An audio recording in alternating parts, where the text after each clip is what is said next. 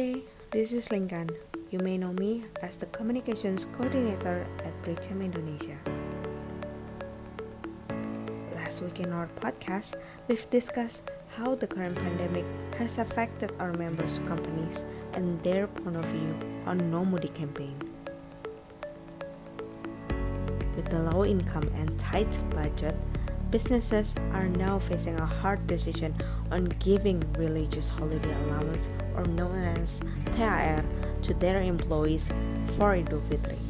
Based on the last snap poll, 80% of our members are willing to give THR in full during the festive day, whilst the rest are considering to give it in some other time or not giving them at all.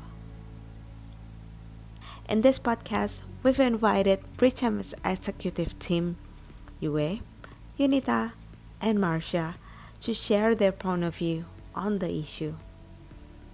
Should the company give taer to employee during these hard times? Is it fair to not give taer for employees during these festive seasons, despite there are some potentials that they are not going home? Before we get into the topic, let's listen to our member Ibu Grace from M. Grace Waworuntu and Partners on her thoughts about the topic. My name is Maria Grace Waworuntu. I'm a registered tax consultant and has my own office called M. Grace Waworuntu and Rekan. I would like to explain the two reasons why I will pay THR in full at the end of the year. Number one, to support the government program. The Indonesian government is trying hard to reduce or even stop the spreading of Corona in Indonesia. One of the programs that they have is to push the Idul Fitri holiday, which is supposed to be on the 24th to 25th of May, to the end of the year. Why the end of the year? Because conditions are expected to be normal, where everyone can do normal activities again. Number two, as an appreciation to the employee. Although business is started to slow down since February 2020, I feel that THR has to be paid in full. It is an appreciation of the hard work and loyalty of the employees to the company. Past years, they work very hard to support the company without complaining. Without them, business cannot progress well. Hearing Ibu Grace's thoughts, what do you think other companies should do? Yue? Hi, I'm Yue from BritCham Executive Team. So, if the company's financial situation allows, then I don't see any reasons not to give bonuses to employees.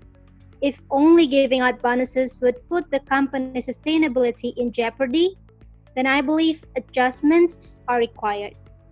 Companies may reduce the amount, postpone it until their financial capacity allows, or remove it entirely based on their financial capacity. Again, it's way better not to give bonus than being unemployed, I understand. But I truly hope that companies would also take into account the impact of their decision to their employees. Hi, I'm Yunita from Sales Marketing Team. In my opinion, about the question that I have to answer, during this time when all the income of every company differs, so company get bonuses, from my opinion, the company should give it, because this is a kind of achievement of the staff work. But maybe the company can hold to pay the bonuses after the marketing activities of the company back to normal. Maybe not full.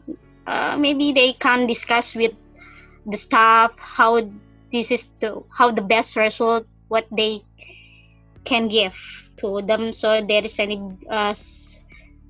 win-win solution for both.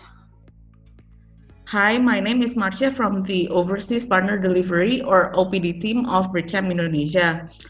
And I think I agree with Yue on whether or not a company should give bonuses to their employees during this pandemic, because realistically, if they have no enough resources to give their employees bonuses, then I don't see where the money can come from. However, I understand that there are some regulations from the government that governs about the bonuses, which is mandatory for employees that have been working for a certain company for at least a month. Therefore, companies should be mindful about this. And additionally, I understand that the government is also providing examples from the president, ministers, parliamentary members, until civil servant or PNS, for not having their bonuses at all, to the extent of it being reduced. And from what I understand as well, the government is currently making a revision of the currently applicable regulation about the bonus, so that companies can probably be more flexible in terms of the amount and when to give it, because currently it has to be given 7 days prior to the Ramadan or other religious big religion day for the employees. So yeah, I think those are some things that the company should be mindful. Other than that, overall, I agree with you, Wei. Since you all think the company should give THR to their employees, what do you think about those employees who aren't going to get it? If it is about the consideration is on going home or not, I don't think it is a big concern, because I'm more concerned with the employees' financial capability, particularly those that heavily relies on bonus or THR. Especially for those with dependents, bonus is crucial because they might have some loans for house, vehicles, or other essential things that must be paid. Living costs may be decreased, especially after the working from home scheme, due to reduced or even no transportation expenses and entertainment-related costs. But again, loans will remain the same. It will be even harder for employees from middle to low-income families to adjust. Therefore, I hope that both companies and government truly consider their decision.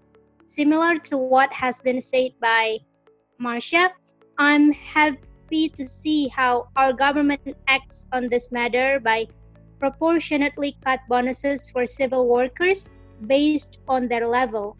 I view that decision as fair because those at the top level are relatively more financially stable and hence more resilient even where their bonus is removed. I hope companies, especially those with big numbers of employees, could follow suit this precedent. For the question, what is not fair not give bonus per employee during this festive season? From my opinion, as an employee, it is not fair. Because if they are not going home, they still celebrate even though it's small. But they need a cause to celebrate it. Maybe the company does not give it in full, but at least they should give it. Their staff really need to understand that the current situation is not good and not to give the company much income. I think they all know. But in the end, it depends on the company itself and the calculation that they do, because there is something to sacrifice in this current situation to make the company still exist. But we need to think the humanity side, as we need each other. So I think there is a good solution for all of them. So they have to think and sit together to talk more how the best that what they can do for all. I think I agree with Yue on how the company should react on whether or not they give bonuses to their employees during this pandemic season, because they have to be mindful on the financials of their employees that are likely to be scarred during this pandemic. And however, alternatively, compared to not giving the bonus at all to their employees, there's a possibility of postponing the period of providing these bonuses, or maybe reducing the amount, like what Yunita said. The possibility of the government making a regulation that enables company to be more flexible on the bonuses, enables company to still give the bonuses regardless of whether it's equal to the amount that were given during non-pandemic season or not. So I think, I think it's better if companies still take into consideration about their employees' finances and therefore still give the bonuses, although it may not be during Ramadan, but maybe later in the year. So, you have heard from my colleagues at our BritCham Indonesia's office. Yue, Yunita, Marsha, and I am Lincoln. They are sharing their opinion on the impact of low income of a company to employees' THR. Our next podcast, we will be back with other BritCham Indonesia's team. We hope this podcast shares some insight. Please stay safe and chat again soon.